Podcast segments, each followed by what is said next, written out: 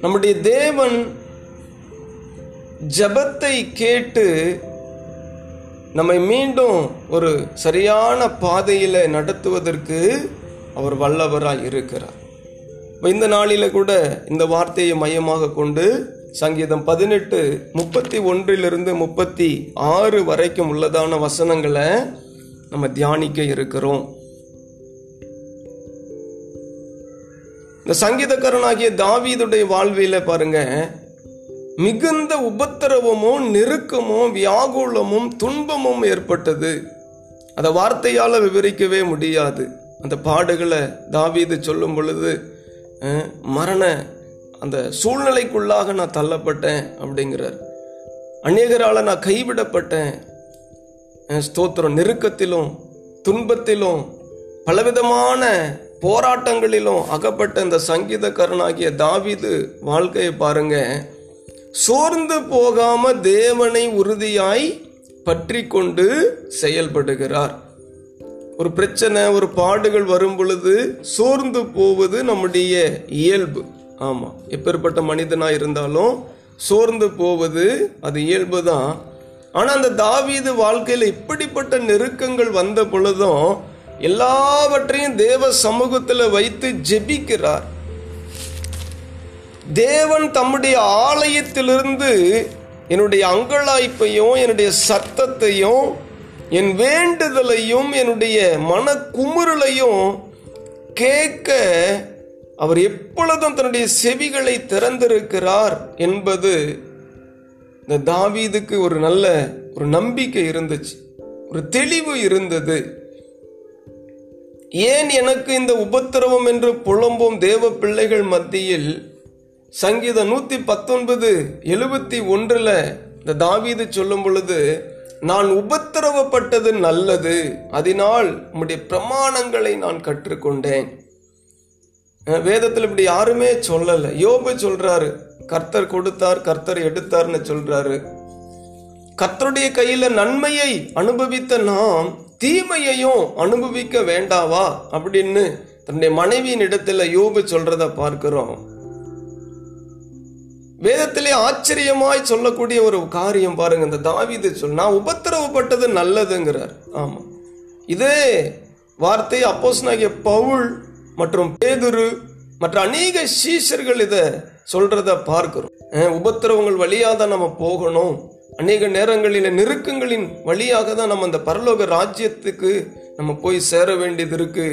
அது இடுக்கமான பாதை அது விசாலமான பாதை அல்ல. அப்ப அந்த இடிபடுகிற நேரங்களில் அந்த தேவனை நோக்கி முறையிட வேண்டும் என்று சொல்லி அநேக பரிசுத்தவான்கள் அந்த வாஞ்சைக்குள் இருந்ததை நம்ம பார்க்கிறோம். அப்ப உபத்திரவப்பட்டது நல்லதுன்னு இந்த தாவீது சொல்றார் பாருங்க. ஆனால் நம்ம அநேக நேரங்களில் நினைக்கிறோம் ஏன் இந்த உபத்திரவம் ஏன் இந்த பாடு ஏன் இந்த போராட்டம்? அப்போ இயேசு கிறிஸ்துவை ஏற்றுக்கொண்டா எல்லாமே ஸ்மூத்தாக தானே போகணும். ஆனாலும் ஒரு சில நேரங்களில் உபத்திரவங்களும் துன்பங்களும் நம்முடைய வாழ்வில் வந்து சமாதானத்தை கெடுக்குதே அப்படின்னு நம்ம நினைக்கிறது உண்டு. ஆனால் அந்த தாவித வாழ்க்கையில் ஒரு எதிர்மறையான அணுகுமுறை உள்ள தேவ மனுஷனா இல்லை. அவர் ஒரு பாசிட்டிவ் அப்ரோச் கொண்ட ஒரு தேவ மனிதனாக இருக்கிறார். ஆமாம் தன்னுடைய வாழ்வில் வந்த எல்லா உபத்திரவங்களை குறித்து கூட பார்க்கும் பொழுது அதை குறித்து சோர்ந்து போகாம இது நல்லதென்றார். ஓ தேவன் ஏதோ ஒரு காரியத்துக்காக இதை அனுமதித்திருக்கிறார். ஏதோ ஒரு காரியத்துக்காக தேவன் என்னுடைய வாழ்வில இதை அவர் அனுமதித்திருக்கிறார். அப்ப இதன் ஊடாய் நான் போகும் பொழுது அதனுடைய முடிவு ஒரு ஆசிர்வாதமா இருக்கும் என்பதை இந்த தாவீது நன்கு அறிந்த ஒரு தேவ மனிதனா இருந்தார். ஆமா.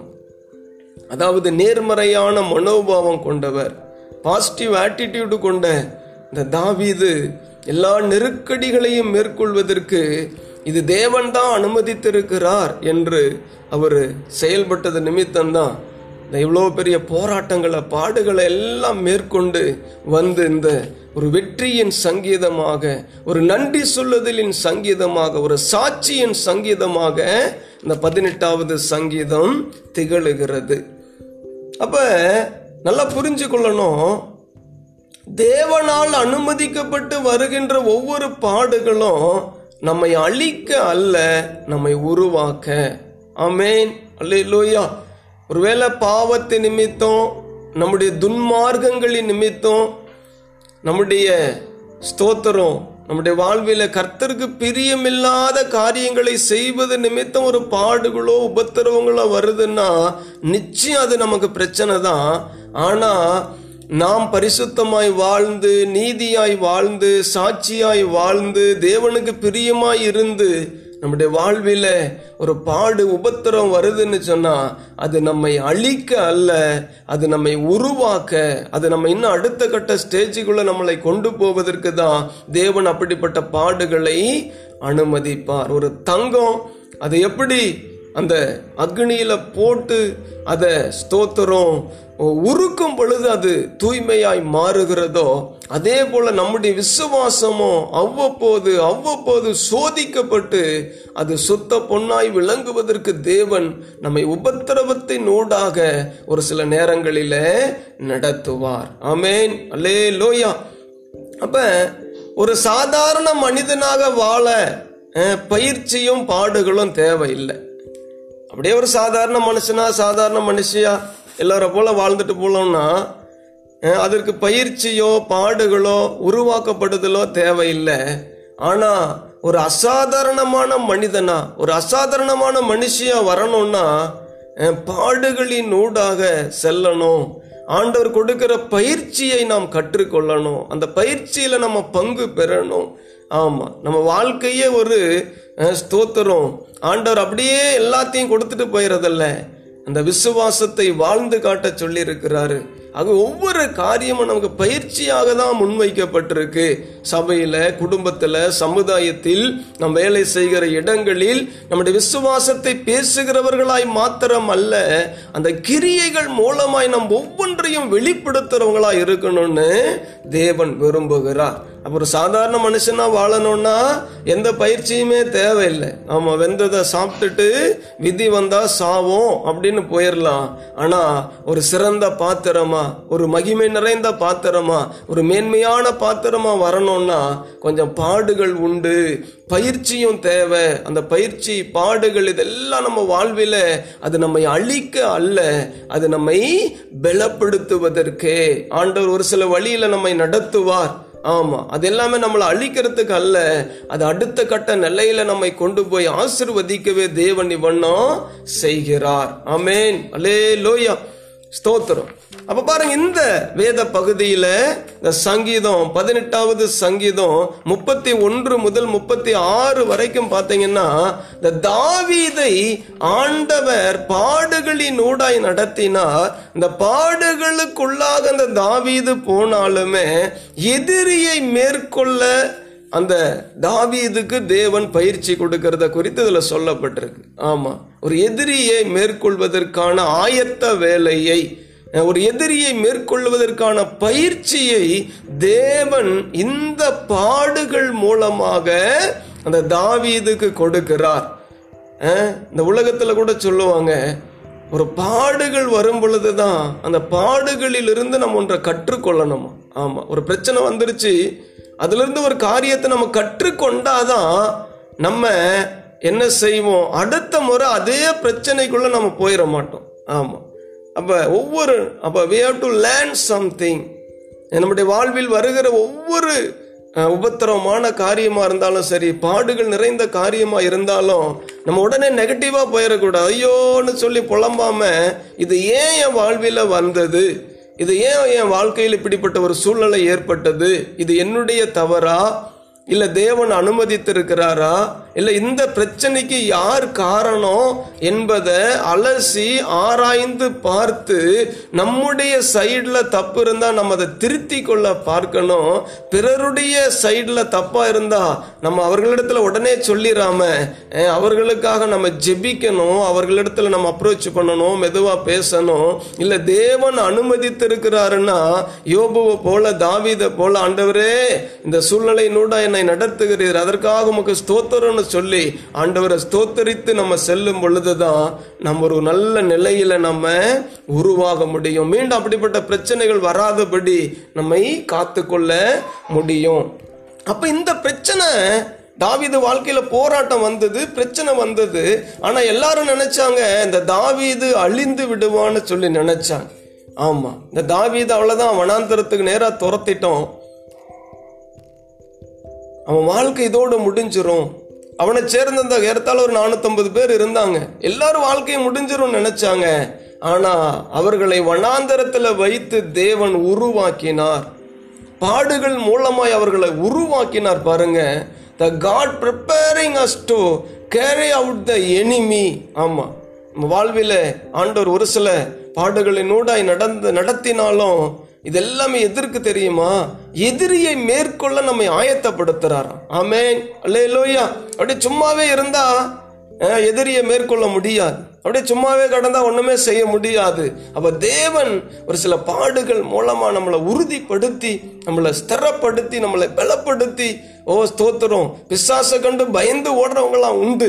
அப்போ ஒரு நாலு ஒரு போராட்டம் ஒரு சூழ்நிலைகள் நம்ம வாழ்வில் வந்துச்சுன்னா அப்போ அந்த பிசாசை எதிர்த்து நிற்க மனிதர்களை எதிர்த்து நிற்க ஒரு சிலருக்கெல்லாம் வாழவே தெரியாது. இந்த சமுதாயத்தில் எப்படி நான் வாழுவேன்? இந்த இடத்துல என்னால் எப்படி வேலை செய்ய முடியும்? இந்த தெருவில் என்னால் எப்படி இருக்க முடியும்? இந்த ஊரில் என்னால் எப்படி இருக்க முடியும்?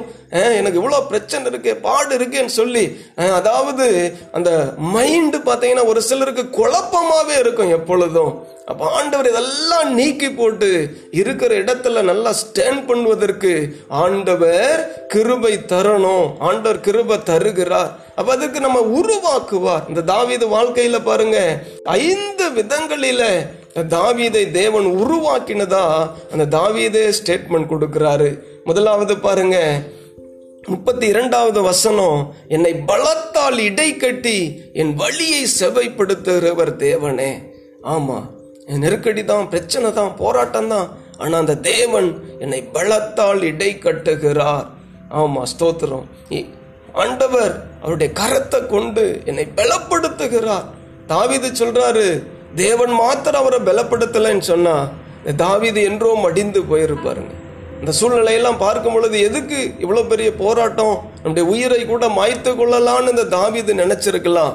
ஆனால் அந்த பலவீனமான நேரத்தில் எல்லாம் அந்த கத்தருடைய பலன் அந்த தாவீதை நடத்தினது. இந்த வனாந்தரத்தின் பாதையில் நெருக்கத்தின் பாதையில் அந்த உபத்திரவத்தின் பாதையில் எல்லாமே இந்த தேவனுடைய பலன். ஆமாம் ஆண்டவர் சொன்னார் இல்லை அப்போஸ் நாகிய பவுல பார்த்து உன் பலவீனத்தில் என் பலன் பூரணமாய் விளங்கும் என்று சொன்னார். ஆமா. அந்த பலவீனமான நேரத்திலெல்லாம் தாவீதை தேவன் அவருடைய பலத்தினால இடை கட்டி இந்த தாவீதின் வழியை தேவன் செவ்வைப்படுத்தினாராம். ஆமேன். அல்லே லோய்யா ஆண்டவர் ஸ்ட்ரென்தன் பண்ணினாராம். ஆமா எதெல்லாம் ஸ்ட்ரென்த் பண்ணினாருன்னா ஆவிய ஆத்துமாவை சரீரத்தை அஹ், ஸ்தோத்திரம். நல்ல ஒரு ஸ்திரமா நல்ல ஒரு உறுதியா. எந்த போராட்டம் வந்தாலும் நின்று பார்ப்போம். ஆண்டவர் பலன் இருக்குது அப்போ சிலர் ஒன்று எட்டு பரிசுத்த ஆவி உங்களிடத்தில் வரும் பொழுது அந்த வசனத்தின் கடைசி பகுதி சொல்லுது நீங்கள் பலன் அடைந்து இந்த பூமியின் கடைசி பரியந்த எனக்கு சாட்சிகளாக இருப்பீர்கள். ஆமாம் பலத்தால் அந்த தாவியதை இடை கட்டினார் அந்த வனாந்தரத்தில். சவுளுக்கு அப்படிப்பட்ட வாய்ப்பு அமையலை. சவுளுடைய எண்ணம் பூராமே வித்தியாசமாக இருந்தது. ஆனால் தாவீதுடைய நெருக்கத்தில் கூட தேவன் அவரை பலத்தால் இடை கட்டினார் பலப்படுத்தினார். ஆமா போராட்டம் பிரச்சனை வரும் பொழுது பிரச்சனை போராட்டம் மாறுது இல்லையோ? மத கர்த்தருக்குள்ள நம்மை பலப்படுத்தி கொள்ளணும். ஆமா கர்த்தருக்குள்ள அவருடைய சமூகத்துல உட்கார்ந்து நம்ம பலன் அடைந்தாதான் நம்ம அந்த பிரச்சனையவே முதல்ல மேற்கொள்ள முடியும். ஆமேன்.